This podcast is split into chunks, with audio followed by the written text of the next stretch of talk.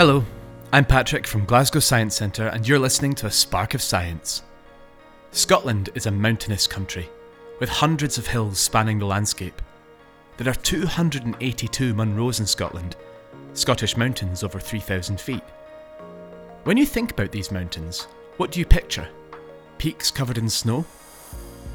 The Cairngorm National Park covers 6% of Scotland's total landmass and is home to over 50 Munros.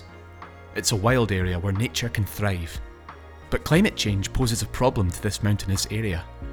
Mountains are sometimes referred to as natural water towers because they are vital sources of water to many rivers and other freshwater sources. The fresh water arrives from melting snow that ends up in streams, rivers, lochs, and eventually oceans. Warmer weather ultimately leads to less snow cover. This would mean reduced river flow, affecting our water supplies, and increased snowmelt means there's a higher chance of flooding and impacts on animal habitats. For decades, people have enjoyed sports like skiing and snowboarding in the Cairngorms National Park. These fun activities are under threat because of climate change. The Scottish Government declared a climate emergency in April 2019 and set a target of net zero by 2045.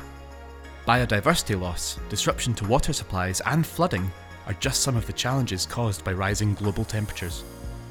Places like the Cairngorm National Park have set ambitious targets to tackle climate change and help nature thrive. The Cairngorms are the perfect place for nature based solutions, such as peatland restoration and woodland creation, which helps to protect the natural landscape.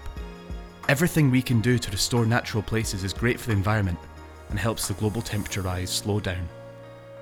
A Spark of Science is brought to you by Glasgow Science Centre.